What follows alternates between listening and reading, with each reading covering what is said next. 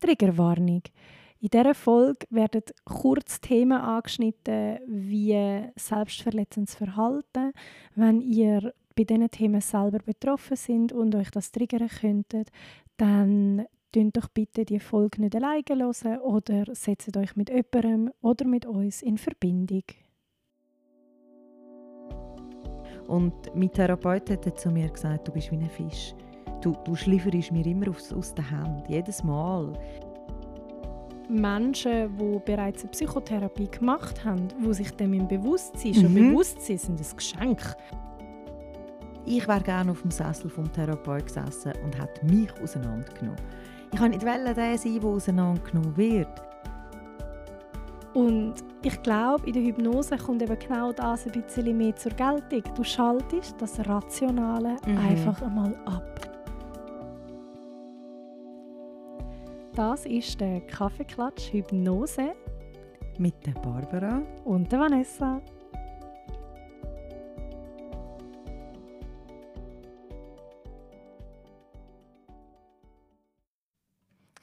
Ja, heute muss ich wieder anfangen. ich glaube, von jetzt an ziehen wir irgendwie alle Gehölzli. Ich glaube, wir müssen. Die ja. Diskussionen sollten wir mal erleben im Vornherein. so schlimm ist es nicht. Also, ich freue mich, dass ihr auch heute wieder dabei seid. Und wir haben ja schon angekündigt, um was es heute wird gehen. Nämlich, letztes Mal habe ich ja erwähnt, dass Vanessa stinkfrech blöfft auf ihrer Website, dass sie Probleme in einer einzigen Sitzung löst. Und schon geht das Mobbing gegen mich wieder weiter. ja, ich weiß, du bist gut, du musst nicht damit blöffen, du machst es einfach so. Genau. ja, und warum, dass wir das so stinkfrech behauptet, dass wir das können, dass das meistens funktioniert, darüber wollen wir jetzt heute mal reden. Äh, weil das kommt ja nicht von ungefähr. Es ist ja nicht so, dass wir einfach finden, wir sind so sieben Siechen, dass wir das können, sondern das hat ja wirklich einen Grund. Also ich finde es schön, das allererste Mal hast du jetzt die Kurve noch gekriegt und redest inzwischen von uns beiden. Aber ähm, ja, das haben wir das letzte Mal besprochen und ich glaube, das ist auch immer wieder ein Thema. Vor allem, da gehen wir dann später noch genauer darauf ein, aber ich glaube, die meiste Frage, die so ein kritisch gestellt bekommen oder wo so ein Kritik gegen die Aussage kommt, ist immer wieder, ja, wenn du das kannst, warum kann das dann ein Psychologe oder ein Psychiater, der zehn Jahre studiert hat oder länger studiert hat, nicht? Und ich glaube, das ist eine mega berechtigte Frage, wo wir aber Total. später darauf eingehen möchten. Mhm. Und ich glaube, zuallererst reden wir jetzt einfach mal grundsätzlich darüber, wieso es so ist und möchte da an dieser Stelle auch noch auf die letzte Folge verweisen, weil das, was die Ursache für das ist, dass wir das können behaupten, hat sehr viel mit dem Kernstück von unserer Arbeit zu tun. Und über das haben wir ja in der letzten Folge ausführlich und lang geredet. Und zwar ist das die Regression. Die Ursachenforschung, genau. Dass wir ja schauen, woher kommt das überhaupt das äh, Problem, das Symptom, wieso habe ich das Problem überhaupt?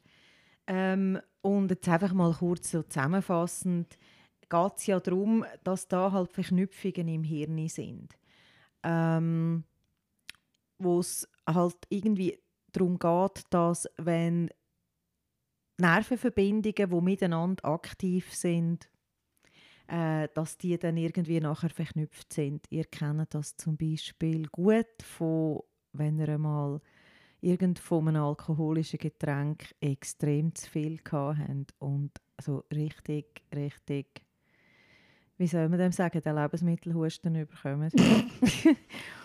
und dann das Getränk nicht mehr sehen können, schon wenn ihr das schmeckt. Hast du das? Elend. Ich habe so etwas, ja. Was ist es bei dir? Ähm, Martini, weiße Martini. Oh, bei mir ist es Wodka Bull. Ich glaube, das ist der Klassiker. ja, das, äh, ja das, das ist genau das. Ähm, ihr habt das dann so verknüpft mhm. mit der Übelkeit und dem schlechten Empfinden, das ihr nachher habt. Meistens, weil ja auch der Geschmack beim Retour-Trinken nochmal vorhanden ist. Und ähm, danach eben könnt ihr das nicht einmal mehr schmecken. Und genau um das geht es in diesen neuronalen Verknüpfungen, dass das so miteinander verbunden ist. Und das ist eben dann auch bei allen anderen Themen so, dass das nachher jedes Mal, wenn ihr mit etwas in die Richtung wieder konfrontiert werdet, was euch an das erinnert, dass wieder gewisse negative Gefühle, Symptome, was auch immer dann hervorruft. Und genau mit dem schaffen wir. Wir schaffen mit diesen negativen Gefühlen und diesen Sachen oder Ursachen, die es dann damit zu tun hat. Mhm. Wir gehen die Verknüpfung lösen. Und das ist ein Unterschied zu einer Hypnose, wo rein mit Suggestionen arbeitet, also Suggestionen, Sätze, die ich mir selber sage oder wo mir gesagt werden. Ihr kennt das vielleicht von Hypnose-CDs, wo dann eigentlich auf eine Art so eine positive Hirnwäsche passiert wo dann, ähm, ja, was könnte man jetzt für ein Beispiel nehmen? Du bist gut. Ja, du bist wertvoll. Mhm. Und das wird dann immer wieder gesagt, ja, ich bin wertvoll, ich bin ein wertvoller Mensch. Dann musst du es vielleicht noch vor dem Spiegel machen, mhm. es dir selber sagen. Genau. Mhm. Und das kann natürlich wirken, aber das dauert natürlich, wenn du im Unterbewusstsein programmiert hast, dass du eben nicht ein wertvoller Mensch bist, nimmst du das halt nicht so leicht an. Ja, du tust dann wie einfach die negativen Glaubenssätze so lange mit positiven überdecken, mhm. bis die positiven, die negativen irgendwann ausgleichen mögen und überlagern. Und dann etablierst du den Gedanken. Und das wäre nicht die eine möglich. Genau. Wir mhm. arbeiten ja mit der Omni-Methode und arbeiten dementsprechend mit der aufdeckenden Hypnosetherapie und der verarbeitenden Hypnosetherapie. Ich glaube, ein gutes Bild dazu hast du. Der Löwenzahn. Der Löwenzahn. ja, also wir gehen an die Wurzeln. Wenn du dir vorstellst, du hast einen Löwenzahn irgendwie auf einem so einem Vorplätzchen, wo du kein Gras und Blumen willst. Und der Löwenzahn, jetzt kannst du einfach irgendwie den oben abschneiden oder mit dem äh, Rasenmeier drüber fahren, dann ist der weg. Das Problem ist aber, der hat Wurzeln und das wird immer wieder kommen. Und wir machen in der Hypnosetherapie, wir gehen die Wurzeln rausnehmen, dass der gar nicht mehr wachsen kann. Ähm, und das ist natürlich dann eine einmalige Sache, weil wenn die Wurzel weg ist, ist sie weg.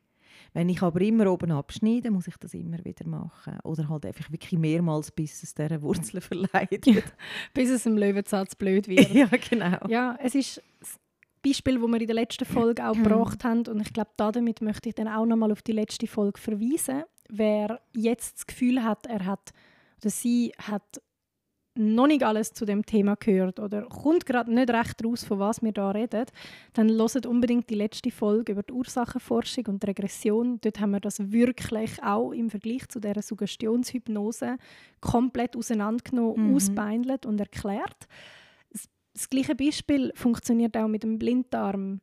Wenn du eine Blinddarmentzündung hast, hast du Schmerzen. Die Schmerzen gehen nicht weg mit Schmerzmitteln oder du löst das Problem nicht. Dieses Problem ist erst gelöst, wenn der Blinddarm draußen ist.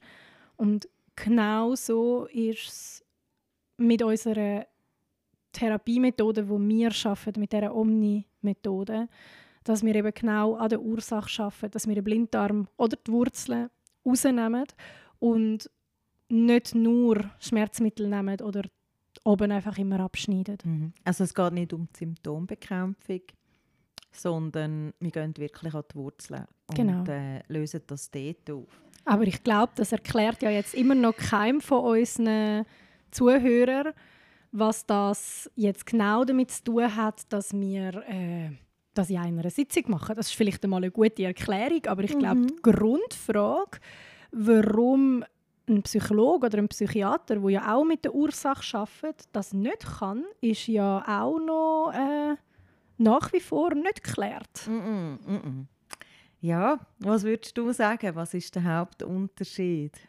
Ich glaube, der Hauptunterschied ist der Arbeitsort. Und jetzt nicht der Arbeitsort, äh, weil ich in meiner Küche arbeite. Nein, Spaß beiseite. Ähm, ich arbeite ja genauso in einer Praxis wie auch ein Psychologe oder Psychiater. Ich meine nicht das. In. So, ja, genau, Entschuldigung. Ähm, sondern ich arbeite mit dem Unterbewusstsein. Und zwar ist es so, dass unsere Bewusstseinszustände, also dass wir verschiedene Bewusstseinszustände haben. Und zum einen ist das Bewusstsein. Das ist der Bereich, wo wir uns den ganzen Tag drin bewegen, wo wir darin kommunizieren, lesen, machen, tun. Und dann haben wir das Unterbewusstsein. Und das ist unser eigentliches Ich, dort, wo unsere Emotionen liegen und dort, wo auch all diese Verknüpfungen vorhanden sind. Und in den meisten Psychotherapien, welcher Form auch immer, schafft man in der Regel hauptsächlich mit dem Bewusstsein, zum Beispiel in einer Gesprächstherapie. Wir sind uns ja auch gewöhnt, mit dem zu arbeiten, oder? Das ist ja unser Verstand und dort äh sind wir logisch analytisch. Dort wir, schauen wir diese Sachen so an. Das Problem ist halt einfach, dass Verknüpfungen zum Teil extrem unlogisch sind. Genau, und was natürlich auch ist, es ist ja auch unser Hauptaufenthaltsort. Also wir bewegen uns die meiste Zeit vom Tag, die meiste Zeit von unserem Leben bewegen wir uns im Bewusstsein. Unser Unterbewusstsein lenkt uns eben auch nur unterbewusst. Das ist nicht ein Ort, wo wir drin leben oder uns drin befinden, sondern das ist wie unser Datenspeicher vom PC. Mhm, mhm. Wir haben ja auch gesagt, wir machen mal noch eine Folge, äh, wo wir das erklären. Ein mhm. ähm, weil eigentlich, wie Hypnose funktioniert und warum, hat ja viel mit dem zu tun. Genau. Und das führt jetzt eigentlich zu weit, wenn wir das auch noch in diese Episoden reinquetschen. Total. Aber man muss sich das ein bisschen vorstellen, wie so, wie so das Bewusstsein auch vielleicht so ein bisschen das erwachsene Ich wäre im Sinn von, das ist sachlich, logisch, analytisch, verstandesmäßig. Und man kann halt Sachen im Verstand verstehen, intellektuell total verstehen, aber emotional vertippt es gleich nicht. Und ich habe das ja äh, auch gehabt. Du kennst das auch. Das kann, das glaube ohne jetzt da vorzugreifen, aber ich ja. glaube, das kennen viele, die eine Psychotherapie machen. Dass es zuallererst im rationalen Verstand ist, ist schon lange klar, mhm. ich trage an dem keine Schuld oder ich bin ja. für das nicht verantwortlich oder das ist damals nicht okay gewesen oder was auch immer. Und emotional ist es eben einfach noch nicht ganz klar. Und das ist genau die Schneide zwischen Bewusstsein und Unterbewusstsein, mhm. zwischen Ratio und Emotion. Genau, ich hätte mal wieder mal mit meinem Lieblingsthema kommen. Da sieht man das einfach so gut mit der Spinnenangst. mit weißt du ja auch, die Verstand und die, deine sachlich logische Denken, weißt ja du genau, dass das kleine Viech dir nichts machen kann. Du bist viel stärker. Du kannst hingehen und es einfach verdrücken mit der Hand. Aber du schaffst das nicht. Ich und das ist dein Unterbewusstsein. Ja, genau. Ich finde es jetzt gerade mega lustig. Es erinnert mich ja gerade an unser Video, das wir gemacht haben, ja. zu meiner Spinne vorbei. Und vor allem im Nachhinein muss ich so extrem darüber lachen, wie ich bei den toten Spinnen zu dir sagen, wo du mir die gezeigt hast, völlig durchgedreht bin und gesagt habe, tun die raus, die muss aus dem Raum, die können auferstehen. ja, genau wo, ja, wo ja die sachliche, also die Verstand wird. Also ich sehe gerade den Gesichtsausdruck von deinem Verstand dazu. Mhm. Ja, ja, ja, klar, das passiert ja immer wieder, dass genau. Spinnen am dritten Tag auferstehen. Genau. Ähm, also es ist wirklich so. ich, ich lache mich wirklich. Ich habe mich, nachdem ich das Video gesehen habe, so tot gelacht über die Aussage. Schon in dem mhm. Moment hat es irgendwo in mir gelacht und so. Oh, Vanessa. Wa und gleichzeitig ist es so schlimm gewesen. Was ja. ich auch noch schön finde, wenn man das Video ähm, anschaut, ist von wegen Verstand und Unterbewusstsein. Ich habe ja die grosse Plastikspinne auf dem Tisch und dann gibt es den Moment, wo die Verstand dir sagt, die ist ja nur aus Plastik. Dann nimmst du die und du schaust sie an in deiner Hand und dann kommt wieder das Unterbewusstsein und findet, Bäh! und dann rührst du sie sofort, oder? Es ist so lustig. Dass das so richtig, dann sieht man den Wechsel so gut. Extrem. Mhm. Vom, es, ist auch, es ist auch lustig zum Schauen. Ich, in dem Moment, im Nachhinein, haben wir gelacht darüber. Mhm. Es ist wirklich so ein kurzer Moment gewesen. Es ist genau das gewesen. Ich habe mit dir noch darüber geredet. Es ist eine Plastikspinne und ich finde es grusig, aber Mhm. Es ist Plastik in Form von einer Spinne. Genau, es und dann hast du noch gesagt, kannst sie anlängen. Mhm. Und dann habe ich gefunden, irgendwas in mir inne hat mir gesagt, so, ey, also bitte, es ist eine Plastikspinne. Jetzt, jetzt fahren wir mal einen Gang oben runter. Und greif zu, nimm die, mach die Hand auf und in der Sekunde, wo ich die Spinne auf meiner Hand gesehen habe, ist die Spinne nur noch dagegen geflogen. Mhm. Und ich habe das erst wieder realisiert, was gerade passiert ist wo die Barbara sie schon fast im Gesicht hatte. genau. Also, und wenn wir jetzt äh, in der Verhaltenstherapie, wo wir ja nachher ein bisschen darauf eingehen mhm. arbeiten, schaffe ich im Verstand, schaffe ich im Bewusstsein. Und dann kann ich dort Sachen verstehen, aber emotional genau. sind die Trigger immer noch da. Genau, und das ist das, wo wir heute ein bisschen darauf eingehen möchten. Es gibt natürlich ganz, ganz viele verschiedene Therapiemethoden im Bereich der Psychotherapie. Die haben alle ihre Daseinsberechtigung, die sind alle total berechtigt, die haben alle ihren Effekt und ihren Nutzen. Wir möchten heute auf zwei eingehen, weil wir uns einfach persönlich mit diesen beiden sehr, sehr gut auskennen. Als aus der Patientenperspektive. Aus der Patientenperspektive. Zum Teil auch, weil wir sie ein bisschen brauchen in unseren eigenen Therapien. Mhm. Aber hauptsächlich aus der Patientenperspektive. Wir erwähnen auch hier nochmal, wir sind keine Psychologinnen, mhm. aber kennen uns halt entsprechend ein bisschen damit aus. Und es sind die zwei, und zwar ist das die kognitive Verhaltenspsychologie und die Gesprächs- oder Traumatherapie, wo es wirklich um den verarbeitenden Teil geht. Die anderen, über die reden wir heute einfach nicht oder die lassen wir raus vor, weil wir uns schlichtweg zu wenig damit auskennen, uns zu wenig damit befasst haben und auf keinen Fall möchten über etwas reden, wo wir mhm. nichts dazu können sagen können. Wo wir gar keine Ahnung haben. Genau. Mhm. Jetzt ist es ja so, ähm, dass ich, wie du auch, äh, jahrelang auch in Therapie war und Sachen wirklich ich habe sie, ich habe sie gewusst mit meinem Verstand. Ähm, wir haben ja letztes Mal haben wir, sind wir in der Regression drauf gekommen, wo ich da äh, gerade nach meiner Geburt war, ich glaube es ja. Ja. Ich habe ja das im Verstand schon lange verstanden, dass ähm, nichts mit mir zu tun hatte, die ganze Situation und alles.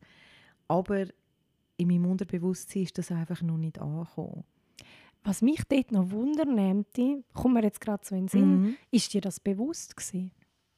Was? Dass du, ähm, dass du das rational zwar komplett verstanden hast, das Emotionale aber fehlt. Ist dir das bewusst gewesen, dass das emotional doch noch nicht verarbeitet äh, ist? Oder ist das erst mit der Hypnosetherapie dann so richtig gekommen? Ich habe ich hätte es nicht können so benennen. Ich hätte nicht können sagen, emotional oder im Unterbewusstsein habe ich es noch nicht verstanden was halt einfach, ich das Resultat ist mir bewusst gewesen, im Sinn von, ich weiß es doch. Wieso reagiere ich immer noch so auf die emotionalen Trigger? Mhm. Ähm, Obwohl du es jetzt eigentlich schon sagst, wieso reagiere ich auf die emotionalen Trigger? Ja, ja, ja. Also, aber ich hätte jetzt nicht können sagen, natürlich, ja, ich habe es halt in meinem Bewusstsein verarbeitet, aber noch nicht im Unterbewusstsein. Mhm. So klar war es mir nicht gewesen. Mhm. Bei mir ist es ein Teil von der ähm, kognitiven Verhaltenspsychologie gewesen, auch sich dem bewusst zu werden, dass gewisse Sachen rational schon lange klar sind, aber emotional nicht. Bei mhm. mir ist das ein Teil von meiner Therapie gewesen. Also, dass man dir das so erklärt hat? Dass man mir das so erklärt hat, so dass ich das verstehe und auch nachvollziehen konnte. Das ist irgendwann ein Teil gewesen. Genau, weil ich mir eben die Frage gestellt habe, wo du jetzt auch gesagt mhm. hast, ich weiß es doch, warum mhm. funktioniert es mhm. nicht? Aber was hat man dir denn gesagt, ähm, dass das halt einfach so ist oder dass das noch länger braucht? Oder das, äh das ist jetzt ganz eine gute Frage. Also, so viel ich noch weiß, ist mir einfach gesagt worden. Oder, oder sagen wir es so, nicht was ist dir gesagt worden, sondern was hast du, was hast du das Gefühl gehabt? Äh, Mhm. Nachher, hast du das Gefühl gehabt, mit dem muss ich halt leben und umgehen? Oder hast du das Gefühl gehabt, ich brauche halt einfach noch? Oder beides ein bisschen? Ich glaube, beides ein bisschen. Es war schwierig, weil mir ist einfach gesagt wurde auf die Frage, aber ja, Frau Gott, es ist Ihnen also rational ist Ihnen das völlig klar, aber rational bedeutet nicht, dass es Ihnen mhm. emotional mhm. klar ist. Und wir müssen jetzt noch erreichen, dass Sie das auch emotional verstehen. Und ja, damit ist das Thema dann auch erledigt gewesen. Also mhm. es ist so ein bisschen, man hat dann das weiter diskutiert, weiter mhm. angeschaut, aber es ist jetzt nie auf eine wirklich verarbeitende Ebene aber Für das wäre ja dann auch eher eine Traumatherapie beispielsweise jetzt auf meinen Fall bezogen ja. verantwortlich. Das heißt, man hat dir eher Skills beigebracht? Kannst du vielleicht mal sagen, was Skills Mhm. sind? Dass man muss vielleicht ein bisschen unterscheiden. In der kognitiven Verhaltenspsychologie werden einem nur Skills beigebracht. Also es gibt, logisch ist es ein grosser Teil, aber kognitive Verhaltenspsychologie hat nichts mit Trigger oder Traumabehandlung oder etwas oder Mhm. verarbeitend zu tun. Wie würdest du Skills beschreiben für jemanden, der das überhaupt nicht kennt? Skills sind Techniken oder Mhm. alternative Handlungsmethoden, die können dazu führen dass man sich in gewissen Situationen anders verhaltet, wie man sich sonst verhalten hat. Zum Beispiel ähm, so einfache Skills sind Atemübungen oder äh, progressive Muskelentspannung. Das kennen eigentlich sehr, sehr viele Leute. Mhm. Wenn ihr gestresst sind oder Angst habt, fangen ihr an ganz anders Stufen. Das machen die meisten von allein. Mhm. Und die Atmung dann wieder zu kontrollieren und zu sagen, hey, ich schnaufe jetzt mal ganz tief durch und beruhige mich und fahre mich oben runter. Das sind so einfache Skills, krasse Skills für, oder Notfallskills für Panikattacken, die nicht mehr kontrollierbar sind. Kann man zum Beispiel beheben mit direkt eiskalt duschen oder Zitronensaft ins Maul. Das sind so bisschen das, was man kennt. Mit dem schockt man so ein bisschen das System, he? um wie aus einem Ding rauszukommen. Genau, aus das einem, ist- Aus einer Schlaufe, oder? Wie soll man das... Ungefähr so. Ja. Es geht in dem Moment darum, das System zu schocken. Genau Mhm. das ist es. Es gibt auch Alternativskills, zum Beispiel für Menschen, die sich selber verletzen. Gibt es viel, dass sie ein Gummiband bekommen. Ja, ja das habe ich Ähm, auch schon gesehen. Ich habe das auch gehabt, ich habe es übertrieben, am Schluss ist es aufgeplatzt. Also ich habe einfach so lange angefangen, daran herumzuspielen, bis ich nachher offene Stellen wegen dem Gummiband hatte. Also du hast dich dann selber mit dem Gummiband und verletzt? fast noch mehr verletzt Oi. wie mit dem Messer. Also es ist, okay, es gibt eine Triggerwarnung in diesem Video. Ah, ja, jetzt haben wir, jetzt haben wir gesagt, wir können sie dem mal vermeiden. Okay, es ist vorbei. Ähm, nein, also es ist so, ja, aber das wäre auch ein Skill, weil es halt einfach viel weniger verletzend ist Ja. wie äh, scharfe Gegenstände oder so. Ähm, das sind Skills, die kann man verwenden, die funktionieren in der Regel auch sehr, sehr gut. Jetzt der Punkt bei den Skills ist der, und das hat dann halt wirklich viel einfach mit der kognitiven Verhaltenspsychologie zu tun, sie lösen halt das Problem nicht, sondern sie bringen dir die Möglichkeit bei, anders zu handeln, anders zu reagieren, anders Damit zu fühlen, umzugehen. damit umzugehen. Also, was mir jetzt da dazu in den Sinn kommt, äh, wäre es dann wie wenn man würde sagen, ähm, beim Rauchen, ich lerne jetzt Techniken, wie ich kann widerstehen kann, wenn ich die Lust zum Rauchen überkomme. Und dann würde man quasi, jetzt ganz blöd, plakativ übertrieben, würde man dann sagen, ich würde den Rest von meinem Leben immer wieder Lust haben aufs Rauchen, habe jetzt aber Techniken gelernt, wie ich kann widerstehen dieser Lust. Und dann hätte ich quasi, ja, also Total. dann muss ich den Rest von meinem Leben halt eigentlich kämpfen. Ich weiß, ich habe gute Waffen, wo ich damit kämpfen kann, aber ich muss kämpfen, oder? Total, ich würde es Mm. genau als das Mm. beschreiben. Es ist ähm, logisch, das geht dann wieder in die neuronalen Verbindungen, wenn man extrem lang immer Alternativen wählt. Ja. Wird das irgendwann immer einfacher, bis man vielleicht die Alternative irgendwann gar nicht mehr braucht. Das stimmt. Und das Unterbewusstsein lernt ja, ah, da geht es mir besser, wenn ich so mache. Und dann, ja, Genau, also das heißt, das ist auch das, was wir unbedingt sagen wollen, nur weil ähm, Psychotherapien, egal in welcher Form, nicht im Unterbewusstsein arbeiten, sondern im Bewusstsein, heißt nicht, dass es im Unterbewusstsein nicht ankommt. Es braucht einfach seine Zeit, weil es halt immer so tröpfchenweise reinfließt oder halt eben mit jeder neuronalen Verbindung, die entsteht, tut man wieder einen neuen Weg festigen und, und, und. Es ist einfach halt etwas, was auch über einen längeren Zeitraum erfolgen muss und wo man aktiv muss trainieren Mhm. Ähm, und ich glaube, was, was mich, ich habe ja auch diese Art von Therapie gemacht, in der Psychotherapie, und, also gemacht, äh, erfahren als Patientin. Mhm. Und ich habe natürlich einfach auch ganz viel gelernt an äh, selbstreflektiert sein und an, also einfach die Achtsamkeit auf ähm, schon, wenn, wenn ich einfach weiss, die Sachen fangen jetzt an, dass ich das kann lesen kann, dass ich merke, oh oh, jetzt gehen wir wieder in das rein und jetzt kann ich früh genug kann ich reagieren. Also Ja, Mhm. ja. Das sind alles Mhm. riesen Bestandteil meiner Meinung nach von der kognitiven Und Das Verhaltenspsychologie. will ich nicht missen. Nein, Das ist das- also für mich sehr wichtig. ich glaube auch für uns sind Menschen, die bereits eine Psychotherapie gemacht haben, die sich dem im Bewusstsein schon Mhm. bewusst sind, sind ein Geschenk. Weil Absolut. du musst denen in der Hypnose das gar nicht mehr erklären. Ganz viel ist ihnen schon klar. Ich habe immer wieder Klientinnen, die noch keine Psychotherapie gemacht haben Mhm. oder wo die, ähm, wo die, die Erkenntnis trotzdem zum Beispiel noch nicht haben oder das noch nicht so haben können reflektiert haben. Und das sind immer die anstrengenderen Sitzungen, Mhm. weil ich viel mehr muss mit dem Erwachsenen zusammenarbeiten weil ich viel mehr muss sagen, hey, Ja. aber einfach, einfach das Beispiel, du kannst doch nichts dafür, dass deine Eltern damals überfordert sind. Da kannst du als Kind doch nichts dafür. Jemand, der schon eine Weile lang eine Psychotherapie gemacht Mhm. hat, der sitzt in dem Moment dort und sagt, hey, aber ich kann doch da gar nichts dafür. Wieso Genau. belastet mich das überhaupt? Also, die haben die Erkenntnis schon und man muss weniger... Ja, ich habe das ja selber auch so erfahren und ich habe dann zum Beispiel eben, weil ich die ganze Vorarbeit schon geleistet habe, wo ich dann sollen, mir selber als Neugeborenes beistehen und erzählen, äh, was das Neugeborene jetzt muss wissen muss, um gut durch die Mhm. Situation zu kommen. Meine, mir hätte auch niemand mehr müssen sagen, was ich jetzt dem Baby muss sagen, weil ich habe es genau gewusst, oder? Also mein Genau. Verstand hat es ja schon gewusst, mein Erwachsenen, ich hätte es gewusst und ich konnte es dem dann können erklären.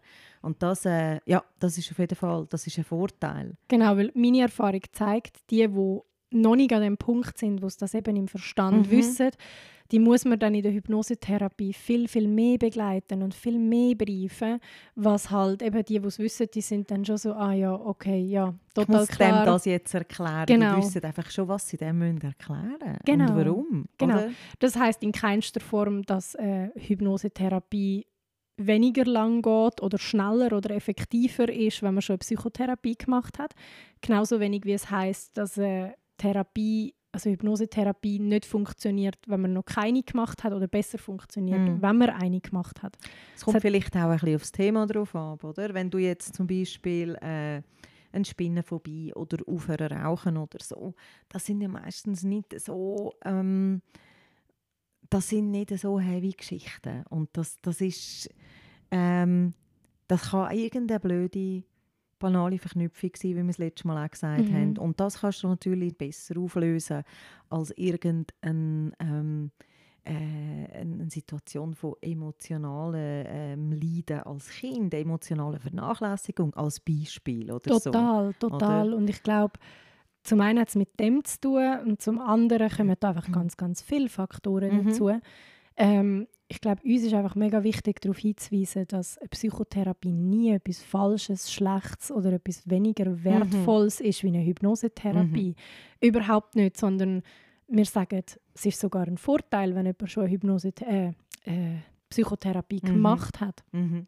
Ich glaube, wo jetzt aber der große Unterschied drin liegt, oder wenn jetzt mal der Unterschied zwischen so ein bisschen Hypnosetherapie und kognitiver Verhaltenstherapie erklärt, jetzt ist das ja aber nicht die einzige Therapieform, die es gibt in der Psychotherapie. Jawohl. Also es ist ja so gewesen, ich habe so Gesprächstherapie und Verhaltenstherapie gehabt und wir sind dann irgendwann einmal äh, so drauf gekommen, dass mein Therapeut auch selber gesagt hat, hey, wir kommen nicht mehr vom Fleck.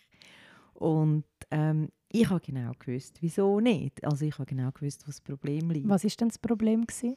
Dass ich gesperrt habe, dass ich nicht dort angegangen bin, wo es wirklich wehgetan hat. Kannst du sagen, warum du das nicht gemacht hast? Also hast du nicht wollen? Hast du nicht können? einmal, ich habe nicht wollen.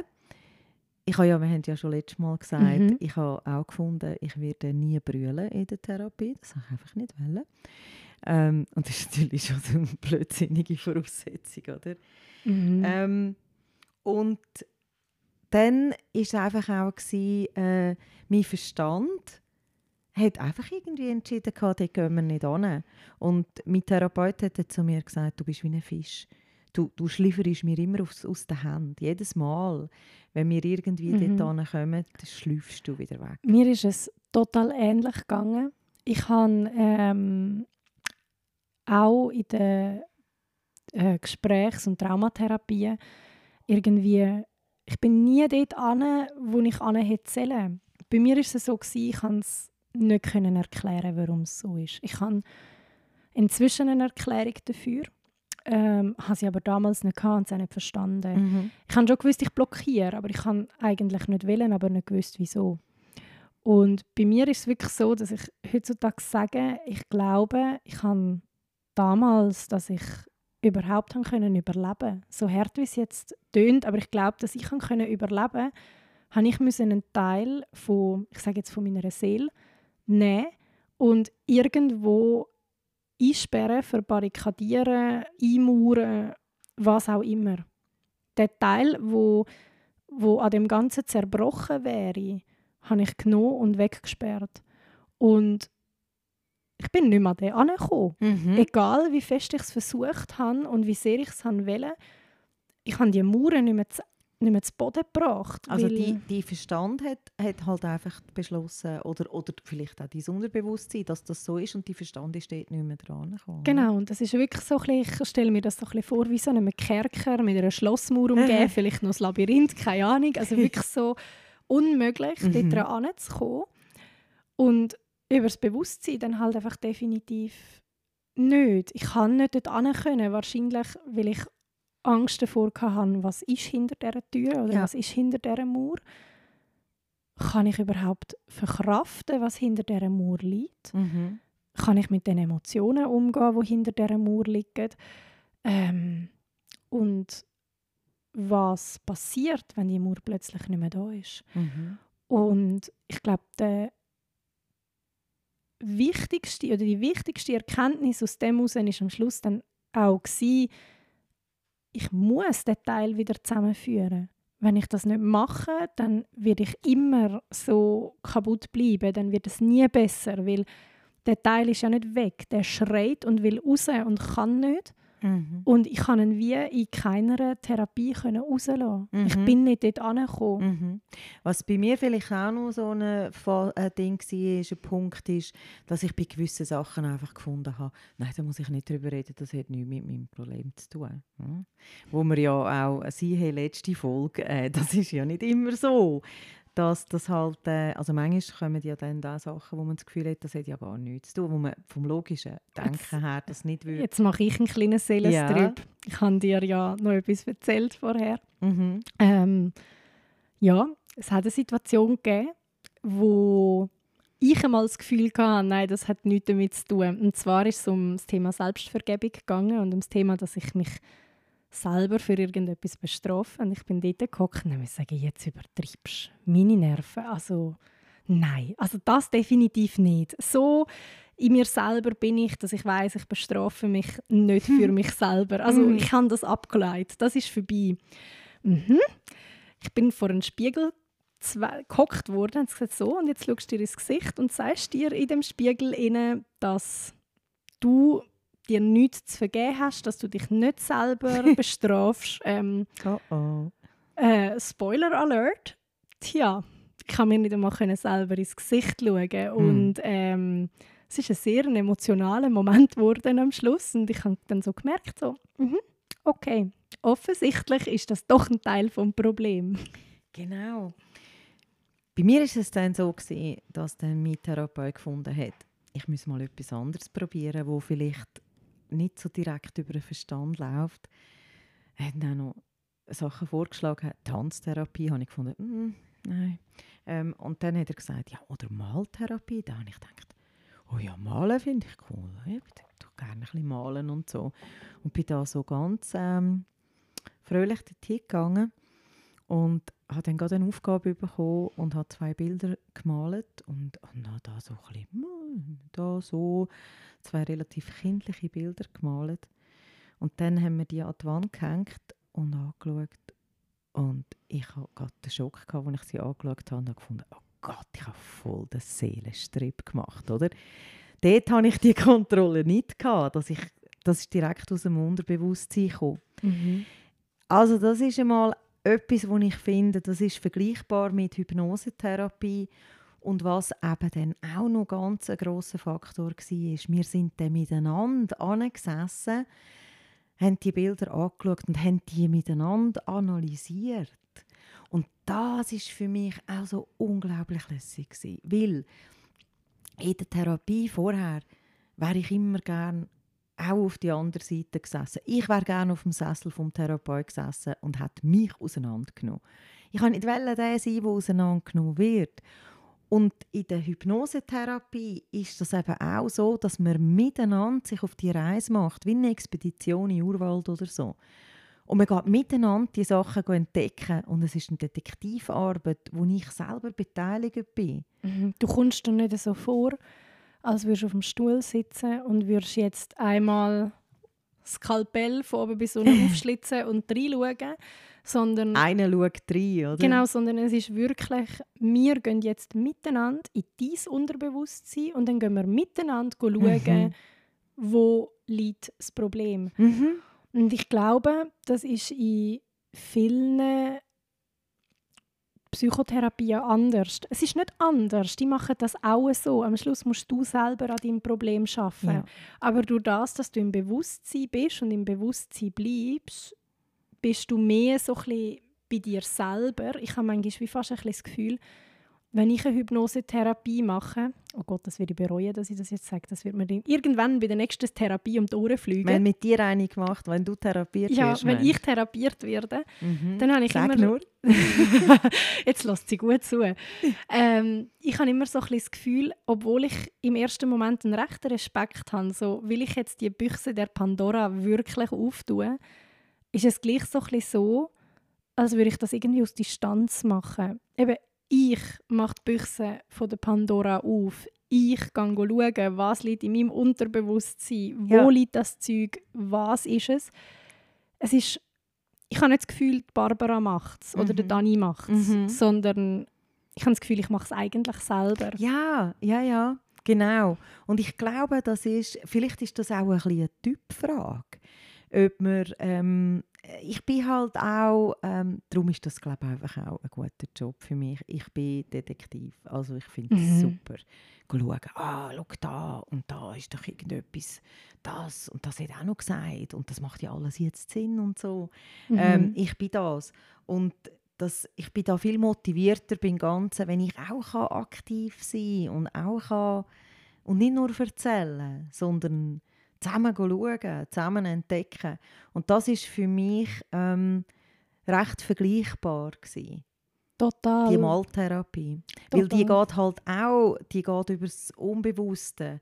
Im Sinn von, was ich da gemalt habe. Weißt du, das ist so lustig, ich habe gemalt und dann habe ich so gefunden, da, hey, was nehme ich da? Dann habe ich gefunden, hm, nein, schwarz ist, nein, nein, es ist braun. Weißt du, wie in der Hypnose, mhm. wo man doch manchmal so findet, nein, es ist so und so. Ja. Und du weißt es einfach Du weißt aber nicht warum.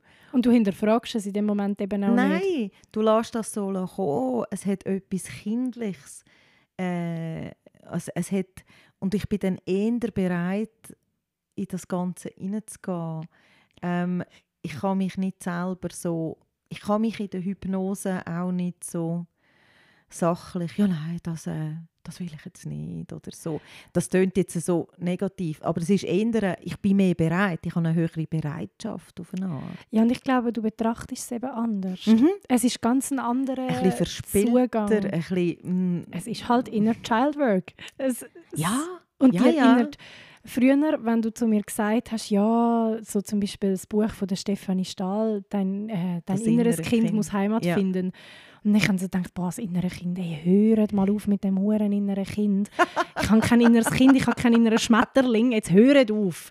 Ich, ich das, für mich ist das irgendwie so immer wieder haben eben auch Therapien und so, immer heisst das innere Kind, das innere Kind, ich habe kein inneres Kind. ich muss inzwischen sagen, ich habe ganz viele innere Kinder.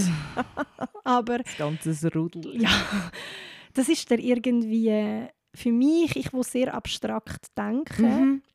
Für mich ist das irgendwie so unvorstellbar gewesen und irgendwie so, ich habe doch kein Kind in mir inne mhm. und, äh, und das bin doch einfach ich. Und ich glaube, in der Hypnose kommt eben genau das ein bisschen mehr zur Geltung. Du schaltest das Rationale mhm. einfach einmal ab. Und das Lustige ist ja, das Rationale, sagen wir ja immer selber, das ist ja nicht weg, sondern das sitzt einfach mal auf der Tribüne und schaut zu. Genau, du kannst ja weiterhin das auch Ja. wieder mit einbringen. Und mein Rationale zum Beispiel lacht sich manchmal einen ab auf dieser, auf dieser Tribüne, was da, was da vorne kommt. Weil ich finde so, also manchmal habe ich wirklich, da kommt irgendwas oder ich habe ein Bild äh, oder sowas und mein Verstand schaut und sagt und lacht und sagt, ernsthaft. Und ich finde, ja, ernsthaft, das ist ja so.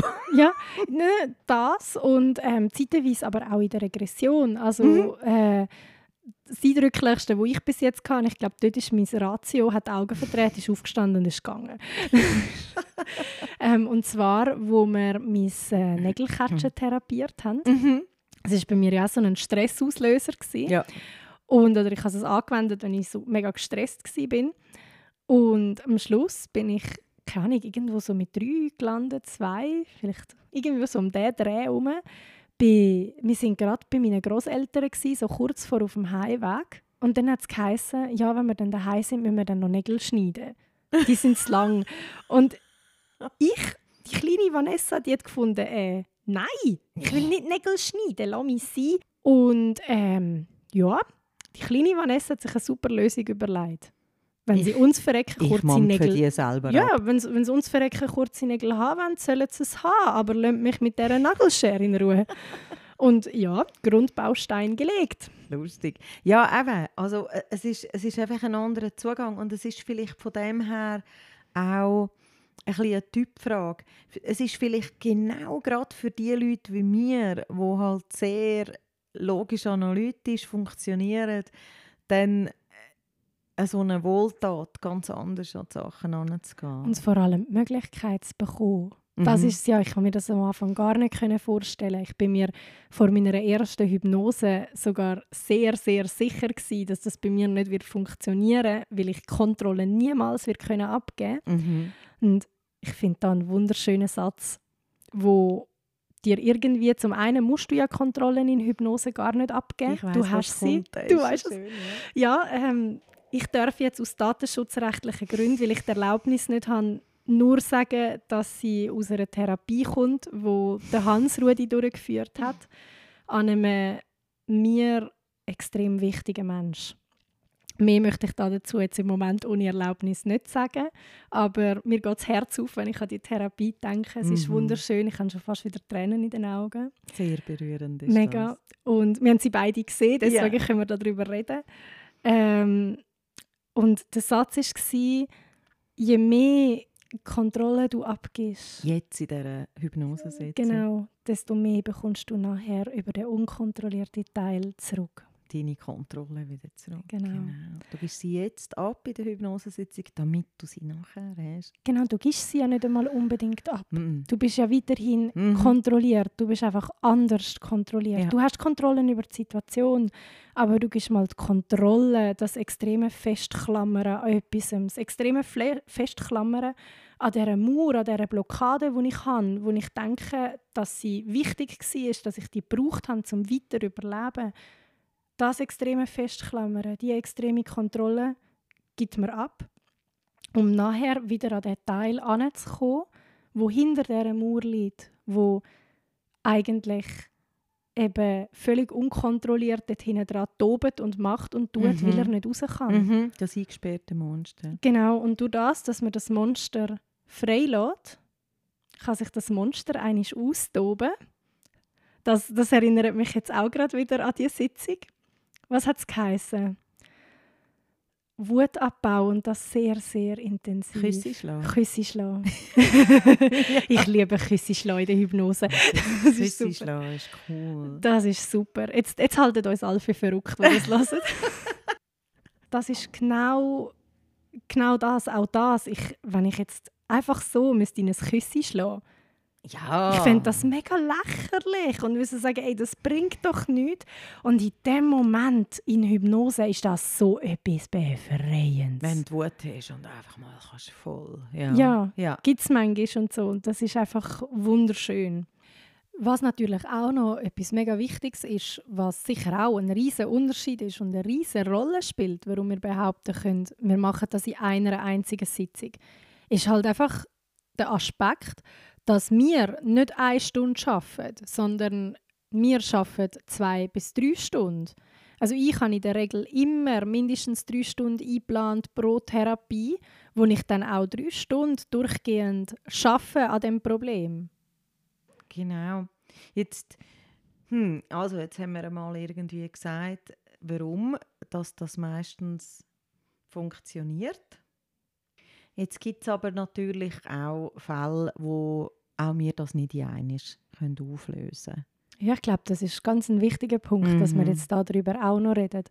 Logisch gibt es sehr, sehr viele Sachen, die wir in einer Sitzung können auflösen können. Und mein Lieblingsmotto ist wirklich, es ist alles möglich in einer Sitzung. Aber ganz klar, ich bin nicht Gott und äh, kann entsprechend für nichts garantieren und ich kann auch nicht alles in einer Sitzung auflösen. Mhm. Und ich glaube, das hat vor allem auch damit zu tun, was es eigentlich geht.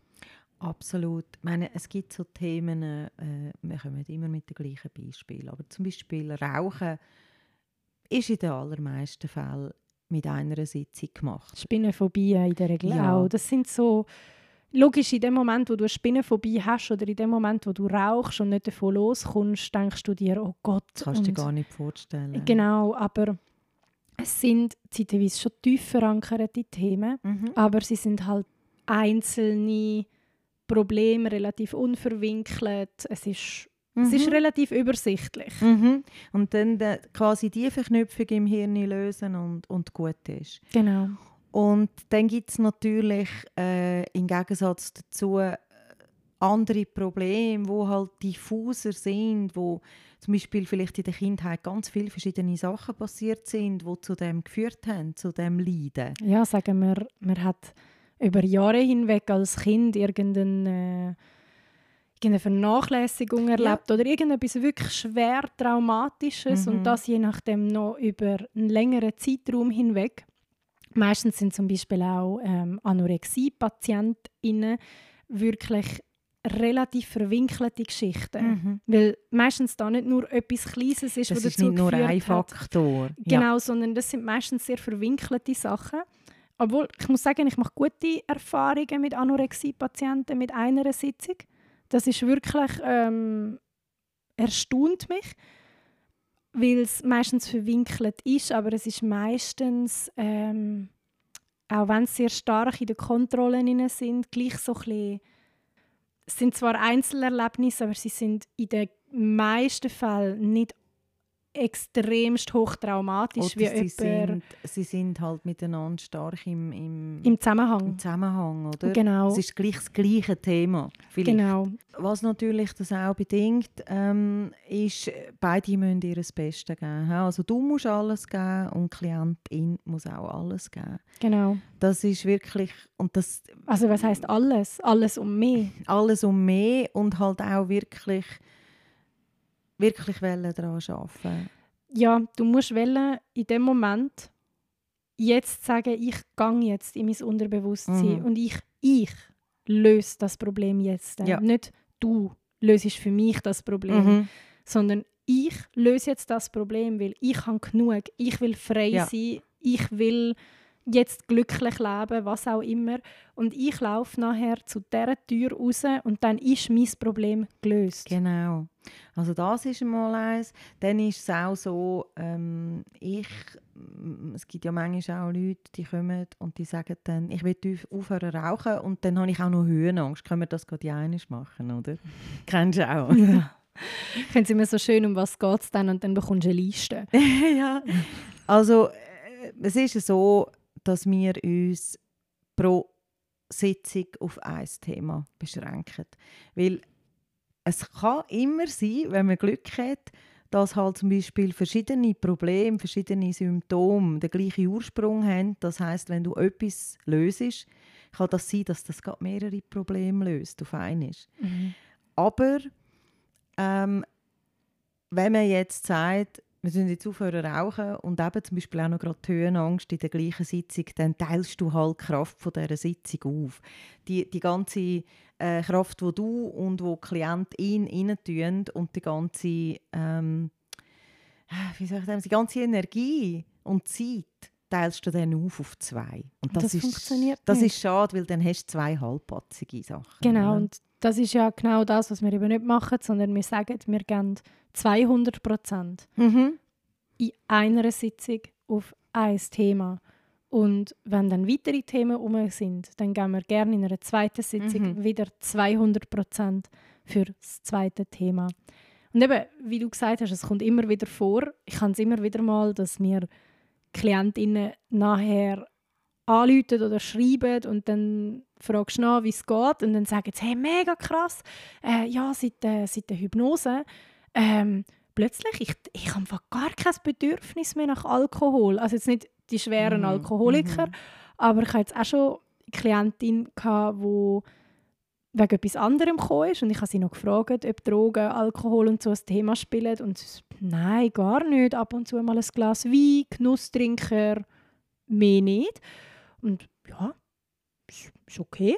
Und die hat mir dann wirklich eine Woche, zwei, drei später angerufen und gesagt, hey, und seit ich bei dir in der Hypnose war, habe ich kein einziges Glas Wein mehr getrunken. Spannend. Ich habe ja. absolut kein Bedürfnis. Mhm. Und eben, das sind, manchmal lösen sich plötzlich weitere Probleme von allein auf. Aber klar, das Weil es Höhen... zusammen, weil weil's zusammenhängt. Aber Rauchen und Höhenangst kann, kann ich mir jetzt nicht so richtig vorstellen. Du, es aber- gibt nichts, was es nicht gibt. Ja, genau. Aber ich meine, es kann natürlich Sachen, die zusammenhängen, wie ja, hat vielleicht jemand Stress mit äh, ähm, Mobbing oder so oder und äh, schlaft dann nachher auch viel besser oder eben isst nicht mehr so viel oder irgendwas, wo wir gar nicht wirklich darüber geredet haben. Magersucht, Selbstverletzung sind meistens auch Mhm. zwei Themen, die Mhm. sehr eng zusammenstehen. Das können sich Mhm. vielleicht die Leute auch noch ein bisschen besser vorstellen. Mhm. Ja, dort ist es auch oft so, dass ähm, man öfter mal mehrere Probleme hat oder mehrere Symptome hat und wenn die irgendwie zusammenstehen, ja, dann, eben, dann gibt es regelmäßig, dass mehrere Sachen miteinander aufgelöst werden. Das ist der Vorteil. Genau. Und Also das mit dieser einen Sitzung ist also einfach wirklich so, wir streben das an. Das ist Das ist Ziel. unser Ziel, das wollen wir so machen. Und das klingt tatsächlich oft, weil wirklich die Wurzeln von dem Übel äh, entfernt wird. Mhm. Kannst du, also ich beobachte bei mir, dass ich meistens bei der Anamnese, beim Vorgespräch, kann ich es einschätzen. Also ich bin, ich sage nicht so gern, uh, das schaffen wir nicht in einer Sitzung. Das mache ich wirklich nicht gern, weil ich da damit ja das Ganze wirklich sehr stark Mhm. blockiere. Mhm. Aber ähm, ich bin auch gern ehrlich und es gibt schon viele Sachen, wo, also immer wieder mal auch KlientInnen, die kommen, wo ich dann sage, hm, du, wir geben uns das Beste, Mhm. aber ich, also, wo ich auch sage, du, ich bin mir überzeugt davon, wenn wir beide uns das Beste geben, dann haben wir sehr gute Chancen, dass wir sie in einer Sitzung schaffen. Mhm. Aber ich kann es dir halt wirklich nicht garantieren. Und dann hast du halt eben wiederum zum Beispiel einen Raucher oder so, wo du dann halt wirklich kannst sagen, hey, mal, also das müssen wir in einer Sitzung Mhm, schaffen. Das mhm. ist, das müsste eigentlich fast gehen. Genau, oder du sagst, also hat das letzte Mal auch wieder jemand da gehabt, zum Abnehmen, wo ich einfach auch am Schluss sage, und jetzt schaust du, wie es läuft und so. Mhm. Und wenn du das Gefühl hast, es läuft und es kommt gut, dann brauchst du mich nicht mehr. Und wenn irgendwie so das Gefühl hast, ah, ich könnte noch mal, ich glaube, etwas blockiert mich noch oder ähm, meine Motivation geht ab, ich Mhm. hätte da gerne noch mal ähm, ein bisschen Verstärkung, dann meldest du dich wieder, oder? Und dann, dann tue ich dich weiter unterstützen. Total. Und ich denke eben, wir können in der Anamnese auch schon ein bisschen abschätzen, in welche Richtung das es geht. Also ich muss schon sagen, wenn ich von Anfang an, je nachdem schon am Telefon Klientinnen habe, wo ich höre, um was es geht, wo ich auch ganz klar sage, also hm, eine Sitzung, das ist wahrscheinlich ein bisschen genug. Also ich glaube, das ist auch, da muss man auch ehrlich sein und darf auch sagen, eben, es ist nicht alles in einer Sitzung machbar, aber es ist unser Ziel und wir erreichen das Ziel in den meisten Fällen. Mhm. Sehr oft. Mhm. Mhm. Mhm. Ja. Also, jetzt haben wir einmal wenigstens da ein bisschen Fleischknochen gegeben. Wieso? Ja, Also, dass das, dass das nicht einfach nur Geblöffe ist. genau, ja. So, eine Frage, wo sich mir immer wieder ein bisschen aufdrängt, wo ich mich selber frage, wo ich aber auch schon darauf angesprochen worden bin, ist immer so ein bisschen so, ja, wenn ja Hypnose so ein effektives Mittel ist, warum wenden das dann Psychologen so wenig an? Hm. Ich kenne zwei Psychologinnen, die das anwenden. Äh, nein, drei sogar. Ich weiß aber nicht, wie oft. Ähm, ich glaube, Hypnose hat einfach immer noch total schlechten Ruf. Ich glaube auch. Also ich kann es natürlich nicht vollumfänglich beantworten, aber es ist schon die Erfahrung, die ich mache. Ich habe auch gemerkt, jetzt in den letzten anderthalb Jahren, ähm, dass, wenn ich so ein bisschen mit dem Thema Hypnose um die Ecke komme, gegenüber von meinen Therapeuten, ähm, wo ich mit dem gekommen bin und gesagt habe, ja, ich glaube, ich probiere das jetzt wirklich mal aus, da mhm. ja offensichtlich alles andere nur bedingt zum Erfolg geführt hat, ist gerade gekommen, uh, da wäre ich vorsichtig, am Schluss können sie Psychosen bekommen davon ah, und so. Also nicht nur quasi, das nützt sowieso so nichts, sondern auch noch denken, das ist gefährlich. Genau, also ich, bei mir hat es wirklich geheißen, ich kenne, ich kenne von Fällen, dass haben nachher die Leute Psychosen mhm. gemacht daraus und so. Und ich habe dann dort ernsthaft eine Sekunde überlegt, boah, mache ich das? Ist das echt nicht gefährlich? Mhm. Und dann habe ich damals, inzwischen kann ich sagen, Gott sei Dank, dem Dani einfach vertraut mhm. und gesagt, nein, und ich mache das jetzt. Und habe inzwischen mit der Erfahrung, die ich heute habe, müssen sagen, es ist nichts Gefährliches. Mhm. Es ist mhm. absolut rein gar nichts Gefährliches. Aber die Mythen um das Ganze heben sich in unserer Gesellschaft einfach extrem fest. Genau, und, und da bin ich auch, muss jetzt auch im Berufsverband ein Kränzchen winden. Die sind da wirklich sehr aktiv, mhm. um da Aufklärungsarbeit zu leisten. Und ich fände es total schön, wenn mehr Psychiater und Psychologen auch mit Hypnose würden arbeiten, weil es ist so ein gutes Werkzeug. Total, also ich fände das mega schön. Ich fände es auch total schön, wenn wir noch viel mehr mit ihnen zusammenarbeiten könnten. Mhm.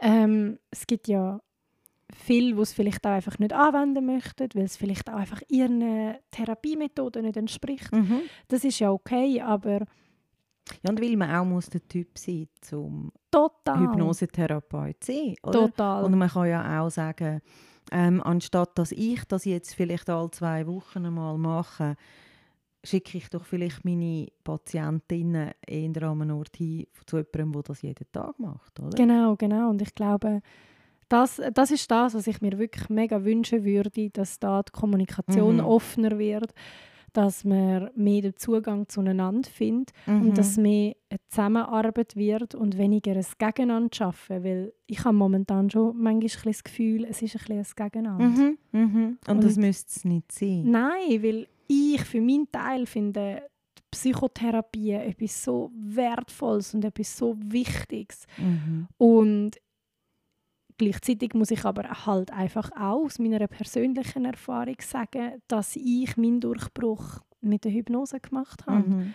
Und ich fände das mega schön, wenn das allen Klienten und Patienten mehr offen stehen und wir das so ein bisschen offener würde thematisieren ja, und angehen. Ja. Und einfach, dass einfach auch eine Variante wäre oder auch eben die Kombination viel mehr, oder? Vor allem die Kombination. Ich mhm. finde es ja mega wichtig, dass wir bei komplexen Fragestellungen oder bei komplexen psychiatrischen oder psychischen Problemen ähm, auch ein bisschen mehr auf die Unterstützung zurückgreifen können. Genau. Das fände ich ja. etwas sehr, sehr Wichtiges und dass da eine interdisziplinäre Zusammenarbeit viel, viel mehr bestehen würde. Ich glaube, das würde vor allem einem Patient oder einer Patientin gut kommen. Das hoffen wir doch jetzt einfach mal, dass das in Zukunft äh, wächst und mehr so wird. Ich bin mir ganz sicher, so viel Arbeit wie unser Verband leistet, muss ja irgendwann ein Output daraus entstehen. Ja.